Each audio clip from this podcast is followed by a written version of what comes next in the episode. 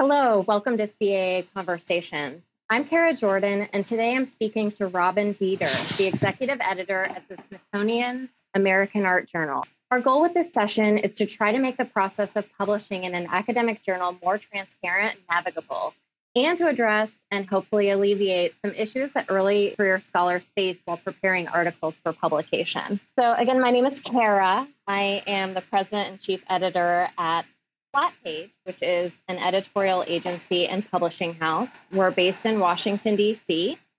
We work with artists, academic authors, nonfiction authors, and organizations like museums and small businesses with their editorial needs. Hi, Kara. This is Robin, also in Washington, D.C. I work at the Smithsonian American Art Museum. I'm the executive editor of American Art, which is a peer reviewed scholarly journal co published by the Smithsonian American Art Museum and University of Chicago Press. Thanks so much. So, I'm quite interested to know how you became an editor. Well, I had a wonderful editor in 2008, Cindy Mills, who was a long term editor of this journal, actually. And I thought, you just have the most wonderful job getting to talk to all of these super bright scholars. Such interesting work. And I started thinking about that as a move. I got tenure uh, at my university, and I saw that the part I really enjoyed in my work was research and writing whether it was my own or supporting others with theirs. So I went through some training uh, with the University of Chicago's editing certificate program, and by great good fortune, here I am. And how did you wind up at the Smithsonian? Well, I didn't think I would. I could possibly have this job, the job that started me thinking about editing, and the timing just worked out. It's such a privilege. Well, I started off as an editor because of practical reasons. I had to fund my way through grad school. And so I started off as an editor working specifically with artists. So I was a studio manager and I was writing for artists, doing a lot of ghostwriting, editing their materials. And by the time I started to write my dissertation, I branched into academic editing. My jam is really copy editing. I did the University of California at San Diego program in editing. I also do some developmental editing, but I've actually gotten away from that now that I run an agency. I also love to work with scholars. The main bulk of our clients at Flatpage are scholarly authors. I really love to help them get their ideas out there into the world. I actually wanted to say that I invited you here today to talk because I've heard so much about you as an editor. And we have sort of worked together behind the scenes in various ways, although we have never met before. So many of the authors that we have worked with at Flatpage have talked about you and your role in helping them through the publishing process. And so when CAA invited me to make this conversation, your name was the first one that came up uh, for obvious reasons to me uh, just because authors love working with you so much and you're so open to helping them with their writing. Thinking about that and thinking about the, the role that you play in these authors' writing process and, and in their careers, I'm curious about how and why you invite authors to connect with you directly. And even on American Art's website, you invite you know potential authors to contact you. What why did you decide to offer that? Wow. Okay, first I'm blushing. So thank you for those nice words. I guess it's a little bit self serving because I love talking one on one with scholars about their work. And also, I, I think that when editors had taken that sort of time with me as a writer, it helped quite a lot to build a relationship that felt supportive and safe when they come to me, they're often asking, Is my topic appropriate for the journal? And I always want to ask back Is the journal appropriate for you? What's important to you in your scholarly profile and where you are in your career and your writing now and what you need to get done and how you want to be seen and your voice, the community you want to speak to? And it's just a pleasure. People let me crawl around in their heads a little bit and ask a lot of questions that you don't always get to ask. You definitely don't get to ask during a conference when it's like being at a dinner party with two year olds and people are rushing in and out all the time. I love a focused conversation one on one and just getting to hear how people came to their work and where they are with it now and what's going to most serve them. So, do you offer calls with authors or how does it normally take place? Yes, actually, I have, um, we use an online scheduling tool. So, uh, anybody can sign up with me. If you write to the, the general email box for the journal, then uh, Averill Glass, our assistant, will help you. Or write to me directly, you know, and I'll usually say, Can I have um, your abstract and let me know where you are with the project? And then we have a conversation for half an hour or more. I think this is an amazing service that you offer. And based on my experience, it seems to be unique within the field of academic publishing, specifically in journals. You don't see many journal editors who offer that sort of personal feedback and that one on one.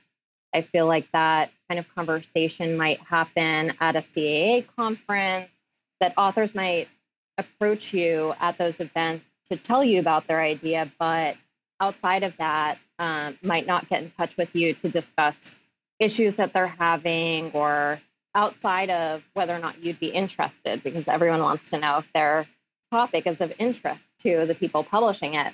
I'm wondering if you have authors who come to you with problems that they're having with their writing or if they see issues that they uh, want your feedback on. And, and I would say the thing that's different, Kara, is just I have the institutional support. Most academic journal editors are also teaching full or you know part time with very little release. So thank you to the Smithsonian for that. Well, there's the challenge, of course, if you're an early career scholar, of adjusting for your audience. Because when you're writing for your advisors or you're writing for a, a focused panel at a conference of other specialists, that's just going to be different than when you're speaking to a broader audience. And making that shift, I think, is the most challenging and I'm sure that authors who are in that position sometimes come to you at Flatpage. What do you find when they when authors come to you? What are they usually looking for? Sometimes we have authors who come to us because someone like you or a journal editor, a, a different publisher has advised them to seek help with their writing. But oftentimes they don't exactly know what the problem is. Um, it's up to our editors to really determine what types of problems they see in the manuscript. So their problem is that they can't publish enough or that they keep getting rejected and they don't know why. And so they come to us seeking our help in, in improving their writing, in cleaning it up, in just generally assisting them in getting something to that next level. I think a lot of, especially early career scholars, are really troubled by this publisher perish saying that everyone has. Um, I think, especially in this academic climate, people are feeling a little bit at ends in terms of how to get help and how to connect. And I imagine this has gotten worse during the pandemic and with people connecting with each other more virtually, that it's harder to to find people to give them quality feedback on their manuscripts. You know, it's not, people don't always have the team that they want behind them when they're in the writing process. And I think that's a really important thing that editors do offer is that we provide that team that you might not have otherwise. Um, and think about your advisor giving you feedback, or colleagues, or fellow students, or a writing group if that's not a possibility for you, then editors can really help with giving you that kind of feedback. So again, people come to us not really, generally not really knowing what the problem is, but we are able to help them shape a submission to get it into the state where it should be to pitch it to a journal. Um, we don't only work on journal articles, I should say. And sometimes people get reader reports or peer review feedback on a manuscript whatever that may be, and they need help incorporating that into the manuscript. They don't know how to respond. They don't know whether or not they need to incorporate all the feedback, and we help them with that, especially as you're looking toward publishing book two and beyond. I think people also have a hard time with word counts. And maybe this is also something that you see as a journal editor that sometimes you'll get manuscripts that are not at the guideline, like, like they're not conforming to the guidelines that you've set in terms of length. And they need help cutting back or figuring out what's the most important part of that article or manuscript to bring forward in order to connect with the audience they want. Indeed, that can be so challenging.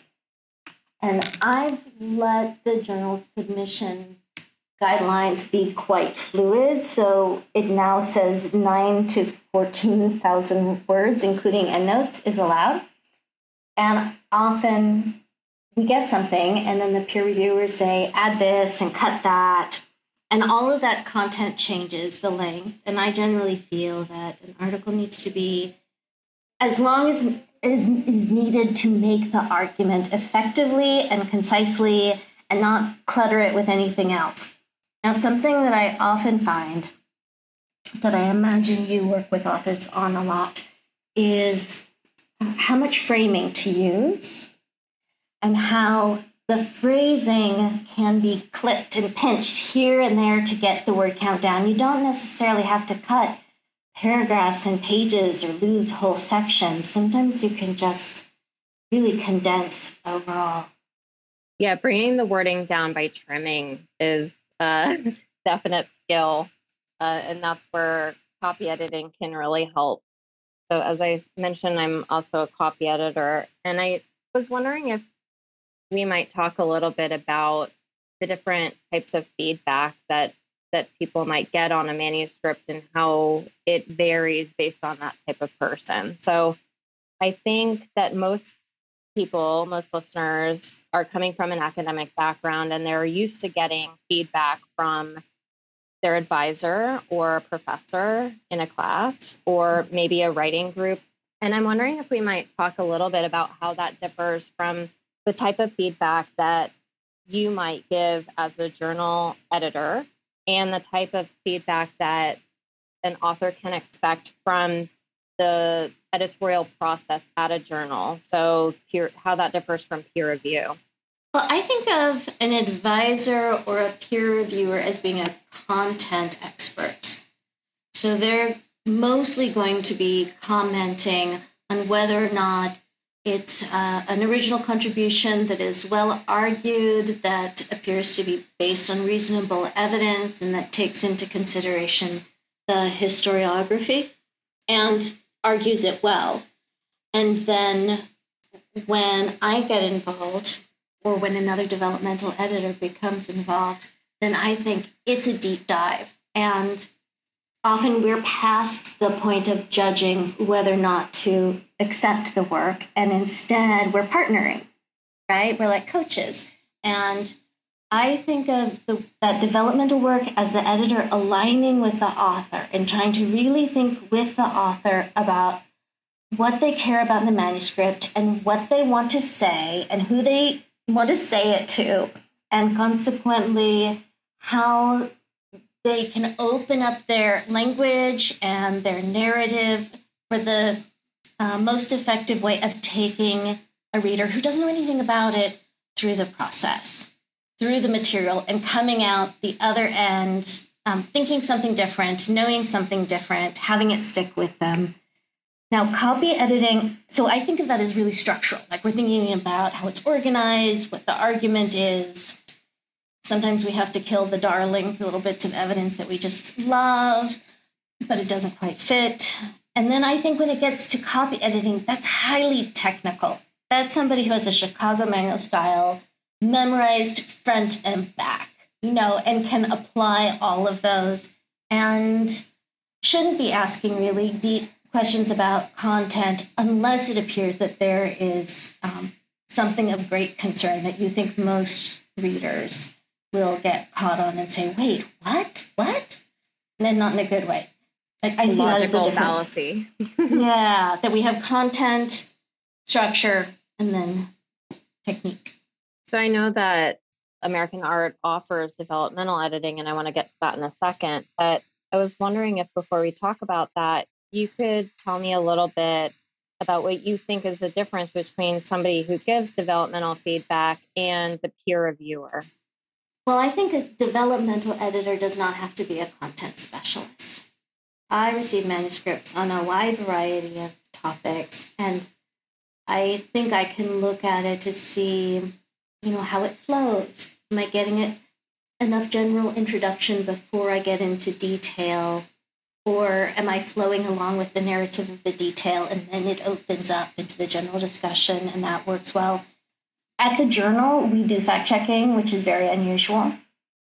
You know, and so I will ask about the evidence, of course, and I'm going to look at the documentation, I'm going to look at the images together with the text, but I'm not the one to say, oh, this person has already written an article on exactly this topic, and this is not a new contribution.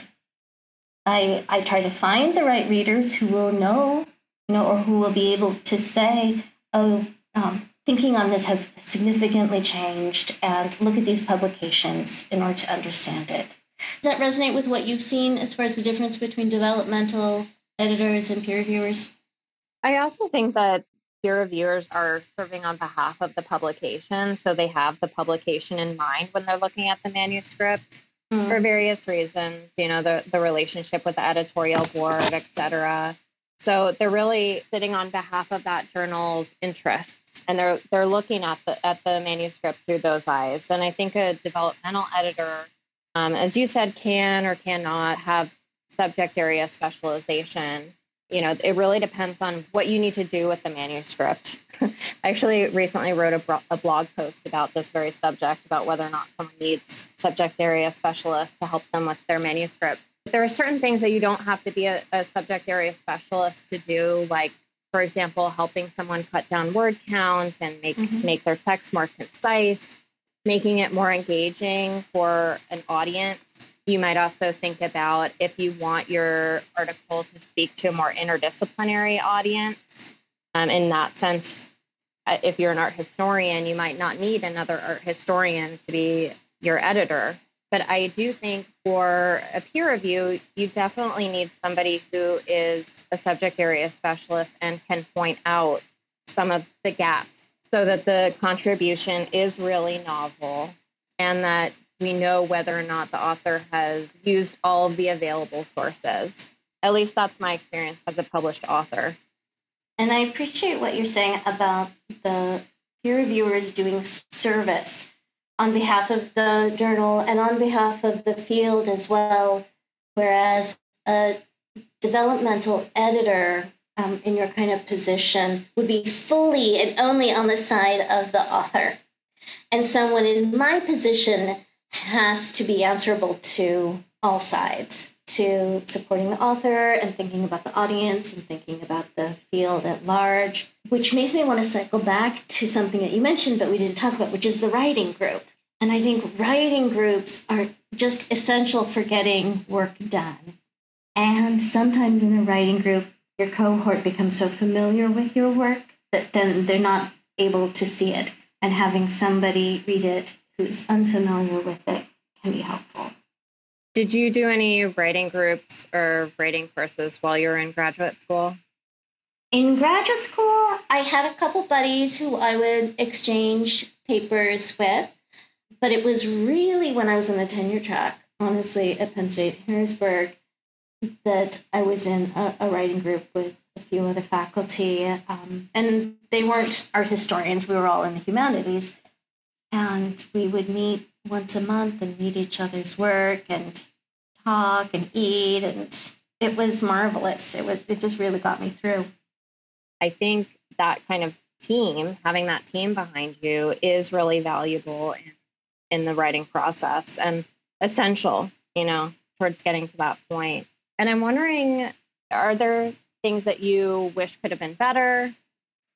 Sometimes I did not have somebody who was looking at my um, content in relationship to the existing scholarship until it went out for peer review.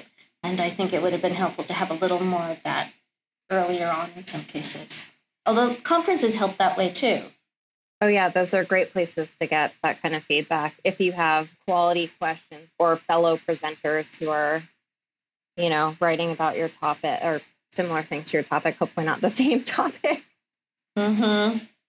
In the field of US American art history, John Ott always asks really great questions. You can always count on him to ask very thoughtful, generous questions. I think when I was in graduate school, when I would go to conferences, I would get really afraid of the Q and A because mm-hmm. there's always somebody who asks the question that you really have no way of responding to, and I was always afraid of that type of feedback. I, and I think that carries forward into people being afraid of receiving feedback on their writing. Um, and I think for a lot of people, the writing process is very personal. Yes. And especially when I've edited for journals and I've only been on the, the managing editing side, which means that I'm managing how the manuscripts go through the process. Or when I was the copy editor at journals, I've noticed that there's a fair amount of people who are quite sensitive about their writing. And I'm wondering if there's any tips that you could give to people about how to receive editorial feedback. Well, I I have been the nightmare author to many editors, I'm sure, because I have pushed back against the critique. I have said you you're trying to change my argument, you're changing my voice. Are you sure that should be a semicolon? I've asked for things to be like deadlines postponed. So um, I am fully sympathetic to all of those urges and the desire to like keep writing and keep changing it. I know how personal it is and how heavy it can be and how it's like it's our it's our little baby and it's our career.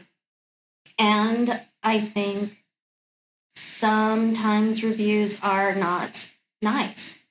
Sometimes reviewers have very good reason to be critical of the content or argument and are able to say that without casting any aspersions on the author as a person. And I think that's essential. That we want to, on behalf of the field or the journal, help the authors get to the best possible version of the, of the material, whether we publish it or not. Mm-hmm. I think that's a really important point is that whether you're working for a journal or as an independent editor, you're really just trying to help the author to get published. That's really the, the point of our services. As freelance editors, we often say that we're the reader's advocate. So when mm. we hmm. read something, we are sitting in the reader's shoes and reading it as a reader might. So the feedback that we give is often from that point of view. And I think there are times when authors can take that personally when it's definitely not meant in that way. And I find that it speeds up the process to getting published if you can see editing as a collaborative relationship rather than an adversarial relationship that yeah. we're trying to help to help your ideas get received in the best way by your intended audience. I think ideally it's editing can be an act of love and not not disciplining. I mean, there's this inherent problem, and we talked a little bit in preparation for this, Kara, about the terminology of fit, and that it indicates that the author has to change to be published in a certain venue, and that maybe they have to give up their their voice or their priorities or their perspectives. And I think that's a big conversation that we're having in the field of how to continue, how to have a voice that works for the intended audience and venue and yet is entirely true to that author's interests and voice and the communities to which they speak. I think, especially now that uh, publishing is getting much more competitive, it also seems that you know, this we're talking today about the journal article, but publishing as a whole seems to be turning more toward engaging, really engaging audiences, really engaging readers, rather than, you know, the typical dry academies that we're used to reading, especially in grad school. We've all read it and cringed at it and not understood what the author was trying to say. And I think as a whole, uh, publishing seems to be turning more toward accessing different audiences with writing, uh, getting more people involved in writing, getting more people to read pieces. I'm sure you you all track metrics in terms of how many articles are read. Are, are you uh, open access? Unfortunately, no. Anybody can see the abstracts for the articles, but then a subscription institutional or individual is required. We always have at least um, one issue, a few articles that are open access at any time. I think writing for a broader audience than just your other colleague who writes about this same subject is extremely important and becoming more important, I guess is my point.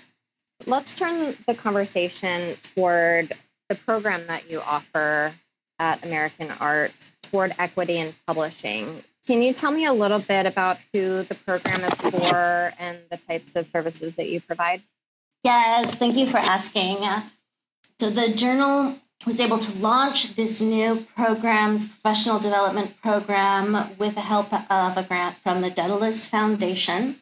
We started last summer. We are providing developmental editing service to 24 authors over a two to three year period. Every six months, we take applications and we bring in another six authors. So we're starting the second cohort now. The next uh, application deadline is going to be September 15th, and there's information about it on the journal and the museum websites. The program is providing the developmental editing hours and workshops to demystify the process and trying to develop writing cohorts as well among uh, writing communities or writing partnerships that will last into the future. And the journal felt this was worthwhile for us to pursue because we recognized that institutional support makes an enormous difference in a person's career trajectory. And opportunities accrue in the sense that if a student has a scholarship and they don't have to have a side job, for instance, they can spend more time on their papers. If that institution is um, able to have faculty that teach a light load, then they might be able to spend more time with their students. If someone is on faculty and they get paid research leave or publication grants or research assistant or other kinds of structures, those will help them move toward publication, which will help them move forward toward like fellowships and career and so on. And it's wonderful for somebody to have that support. However, it gets consolidated. And there are many scholars out there who, at some point in their career, don't get a publication out and it can stall things. And then the rest of us don't get to read their work.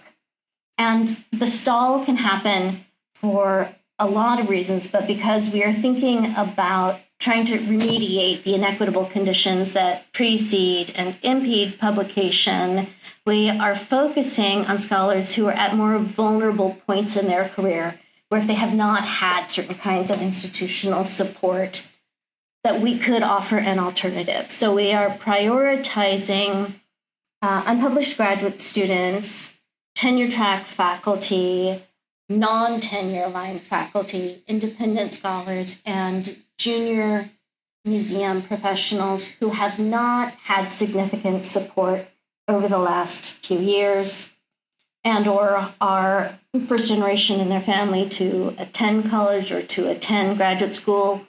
A person doesn't have to fit every category. These are just our priorities and in this program, you mentioned that there's some mentorship, and I'm wondering if you could tell a little bit about how a person would go through this program and what they can expect in terms of the relationship with a mentor and maybe the workshops that you offer?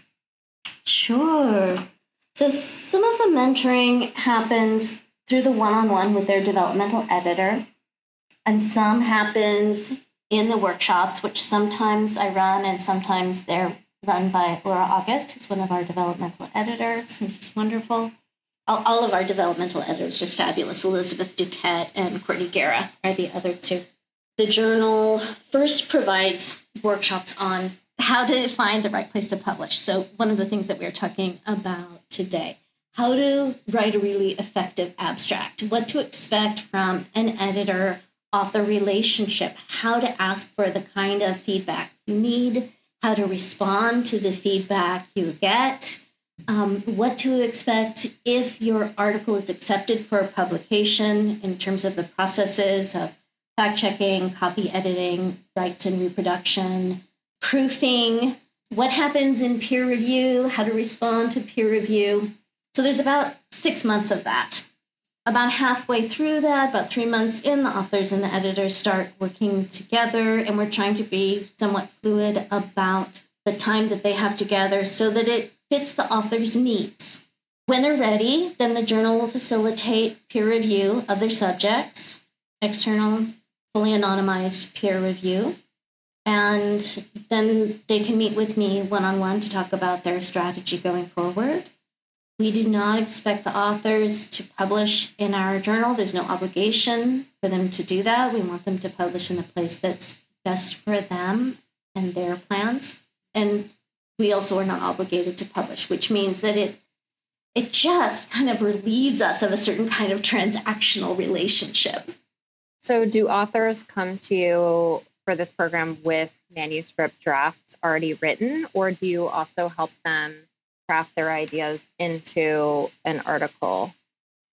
We ask that they come to us with manuscripts of seven to 10,000 words, including notes ready to go so that we know they are prepared to enter the process.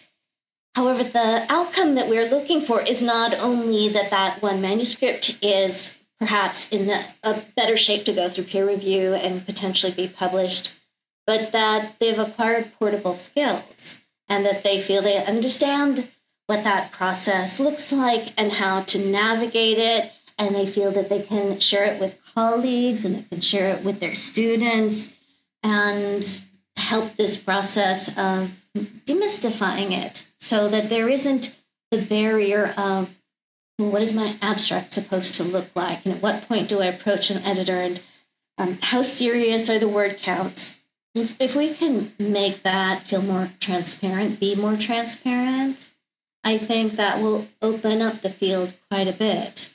I totally agree. And I feel like there's so many points of opacity where especially early career scholars don't know the process they don't know the steps in in how an article gets to publication and i really think that american art is taking a great lead in being more transparent about a lot of these issues you know, we talked a little bit about how developmental editing is a very involved process. And for those who are going about this on their own, it can be very costly. And it's definitely something that shifts priorities. And one of the editors that we share, Elizabeth Duquette, uh, I was talking to her about this topic the other day, and she said there's a very robust conversation on Twitter about how, especially scholars from minority backgrounds are encouraged to get developmental editing in order to publish more so that they can get more of a leg up in the field. And of course, we know that there's a lot of barriers to that.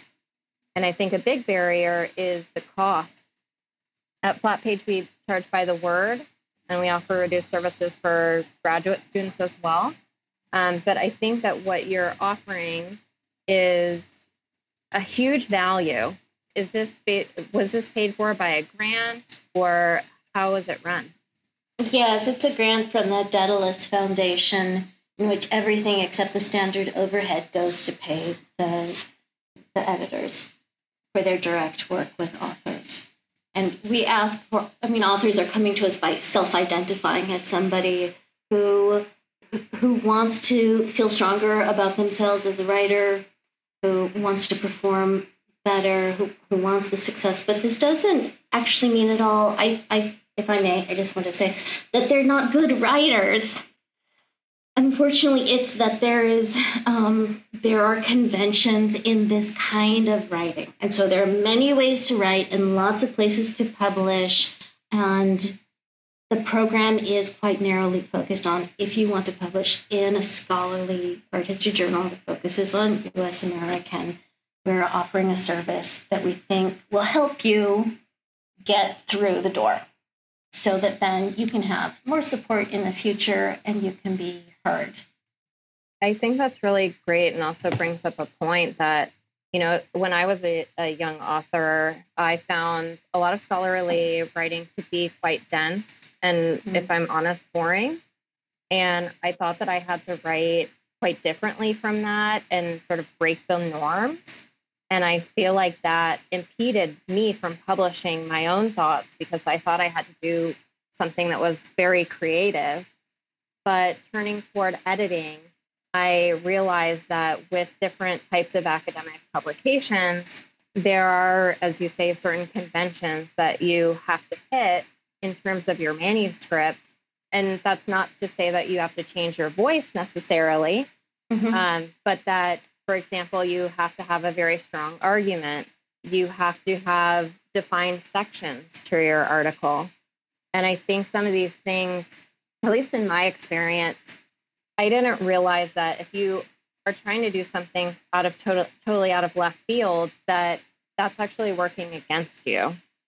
And there's the risk of thinking that your voice has to sound like those authors that you're reading. We, I, I'm sure you meet a lot of zombies. These are nouns that have um, like T-I-O-N ended at, at the end of the, the verb so that it kind of kills the verb. This is why they're called zombies. I feel like I spend so much time um, trying to make zombies active and cut out prepositional phrases. And I think back to myself as a as a writer and how much of that I did and how it, it's it's overwritten, it's kind of cluttered, and it gets in the way of communicating what the author means to the reader.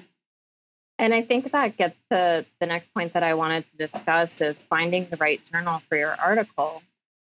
So we I've talked I've touched on this a little bit, but I think and there's sort of four things to start with. And one is who are you as a scholar? What do you want your profile to be? Because what you publish then becomes your public facing profile. What work do you want to be known for?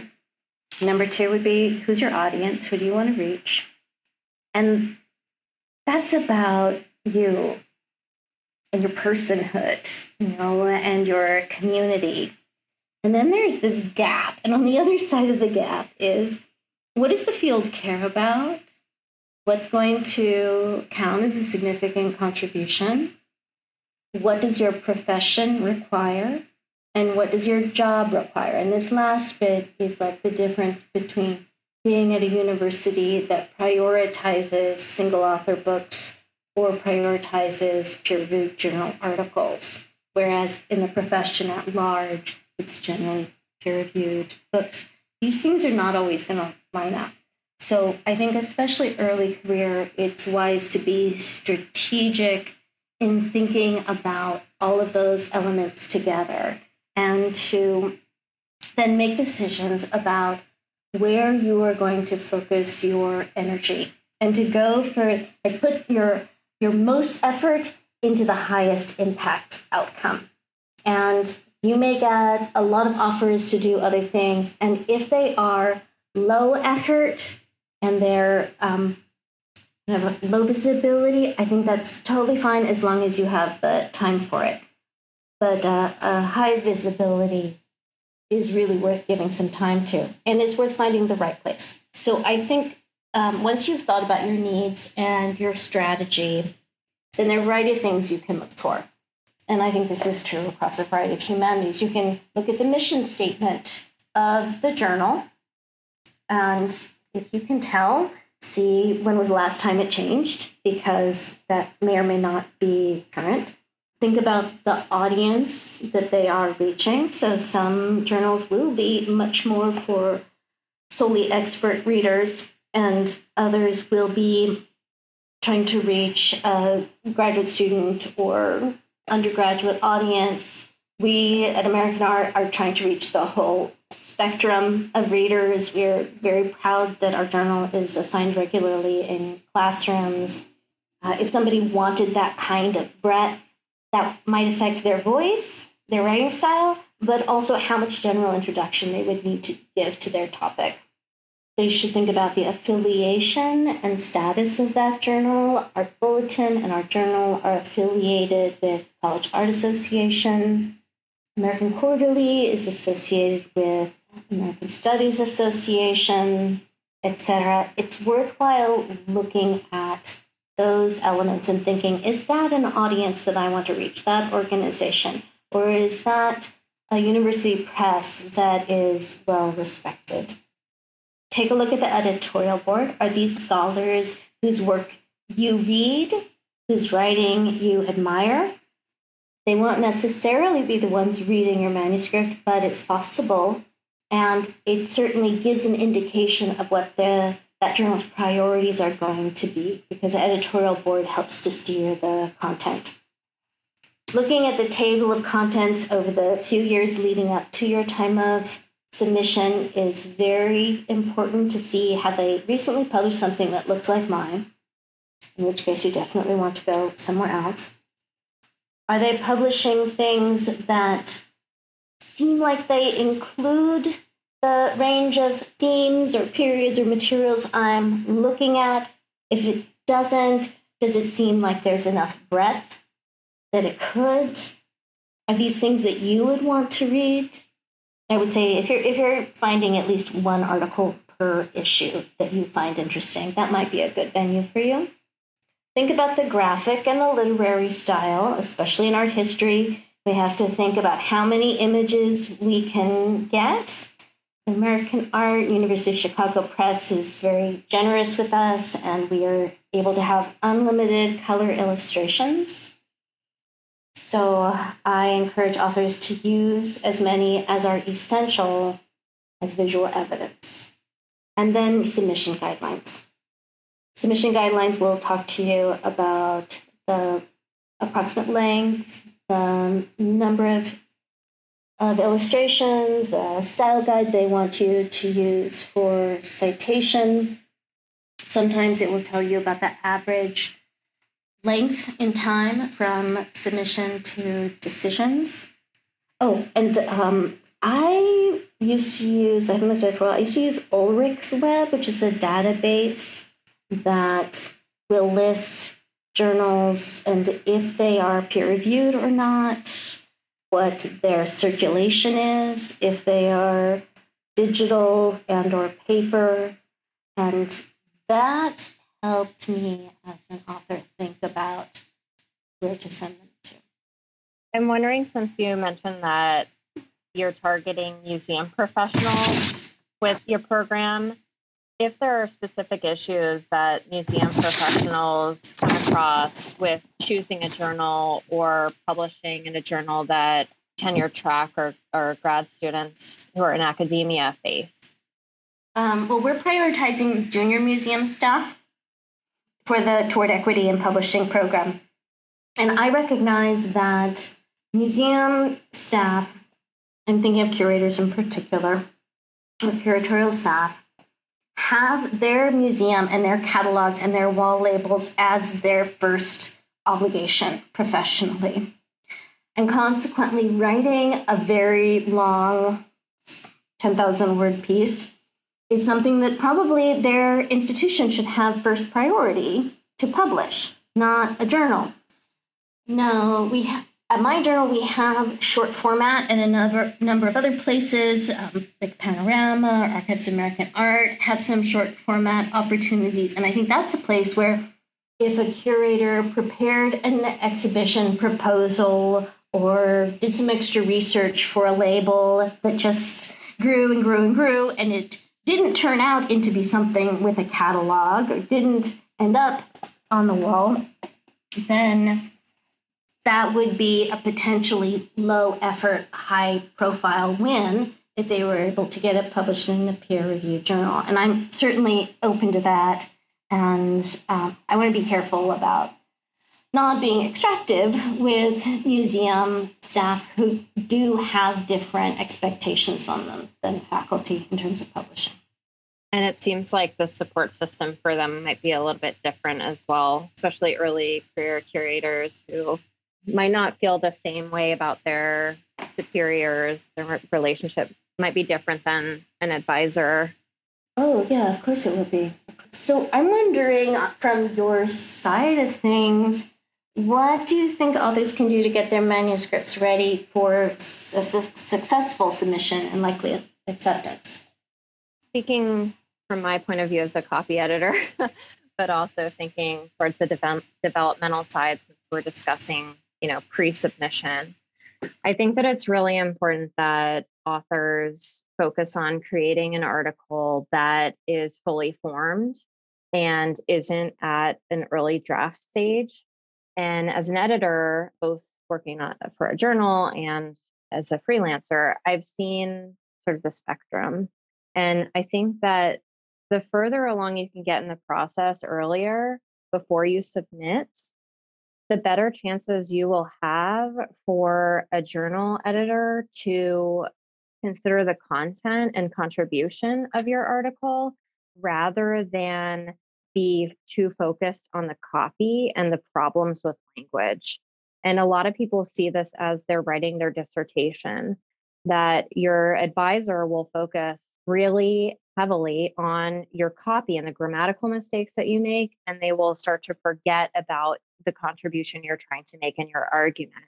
So, what you want is for your article or your argument to really come out as early as possible in the process so that you know your peer reviewers the journal editors are are focused on that because that's really where your contribution comes comes forward. So i would definitely pay attention to the journal's guidelines as well. Um, they're not just there for the end point in the process. Uh, it really should come to the editor fully conforming to all those guidelines including the length you know think about font and how it's laid out on the page the caption format is something that people oftentimes uh, ignore. But think about whether or not your journal has to pay somebody to edit that, and that's costing them money if you if you don't have those already written. Think about think about hiring someone to help you if you have problems along the way and you're not in a program uh, like the Toward Equity and Publishing program. If you're, for example, an ESL author, a non native English speaking author, and you need some help with your grammar, it can be very worthwhile to to have somebody who knows the rules and who can really help you get your prose into a publishable standard before you're submitting. I also want to note that you know while American art has a great structure set up, a lot of other journals do not offer fact checking. They don't offer per- help with permissions. They don't have the same type of copy editing that you might get if you hired somebody on your own where you have full control over the process. When I worked at a journal, another journal that was for profit publisher, publisher, they outsourced all the editing. And I know a lot of the authors were not 100% happy. If you find yourself in that position and you're able to financially, I would seek out the help of somebody who can get your submission to a point where you're 100% happy with it and you have control of the process as far as you can. I can't control what the peer reviewers are going to say, but you know, I can help you get to that point where your your journal editors are really going to pay attention. So that's all really great concrete advice. I, I I hope it all sinks in. And if you take the long view, what you wish you had known as a writer that you now know as an editor, what do you think that might be? Well, you know, as an editor, I've seen the full gamut of people from early career to later in their career, and I've seen early drafts to fully laid out proofs. And I have to say that writing is both an innate talent and something that you can develop over time. For me personally, when I was in grad school in an early career, I was not a very strong writer. And it took a lot of practice for me to get to the point where I can write something in a very short amount of time. Even as an editor, though, I still hire people to work on my own writing. So just because you need assistance does not mean that you're a bad writer. It means that you know how to find the team to help support you. So, writing for me is a collaborative process. I'm not so concerned with having my name all, written all over everything, but you know, I'm alt ac, so for me, it's not so important uh, in my career path for that. But I really think that it's important to be able to find your team and to be able to use them strategically, especially if you're trying to publish more. And what about yourself? Well, I think acknowledging that it's going to, it can take a lot of time. That revision is most of the process of writing, and it's important to be humble and responsive and on time, which I'm still working on. Yeah, it's, I think, as a lot of, er, I, I really feel for my writers who want to keep making something better, better, better, better, better, and yet there is a time to release it so that the rest of us can enjoy it. Well, I really enjoyed this time with you. Thank you so much for inviting me to come and speak. Could I just give one last plug for our program? It's toward equity in publishing. The next deadline is September 15th. If you are interested, reach out to the journal um, with any questions you have. We have a website where you can find us americanart.si.edu forward slash research. Under that, you'll see the journal and toward equity in publishing, as well as uh, other aspects of the Research and Scholarly Center, like our wonderful internship and fellowship programs. Well, thanks so much, Robin Veder. Again, I'm Kara Jordan. If you're not able to apply to the program or if you find yourself in need of help at any other point during the year, Flat Page is available. I have 25 editors currently on my team. Uh, all of them can help you with different aspects of the publishing process. And you can find out more about us at flatpage.com. Thanks, Kara.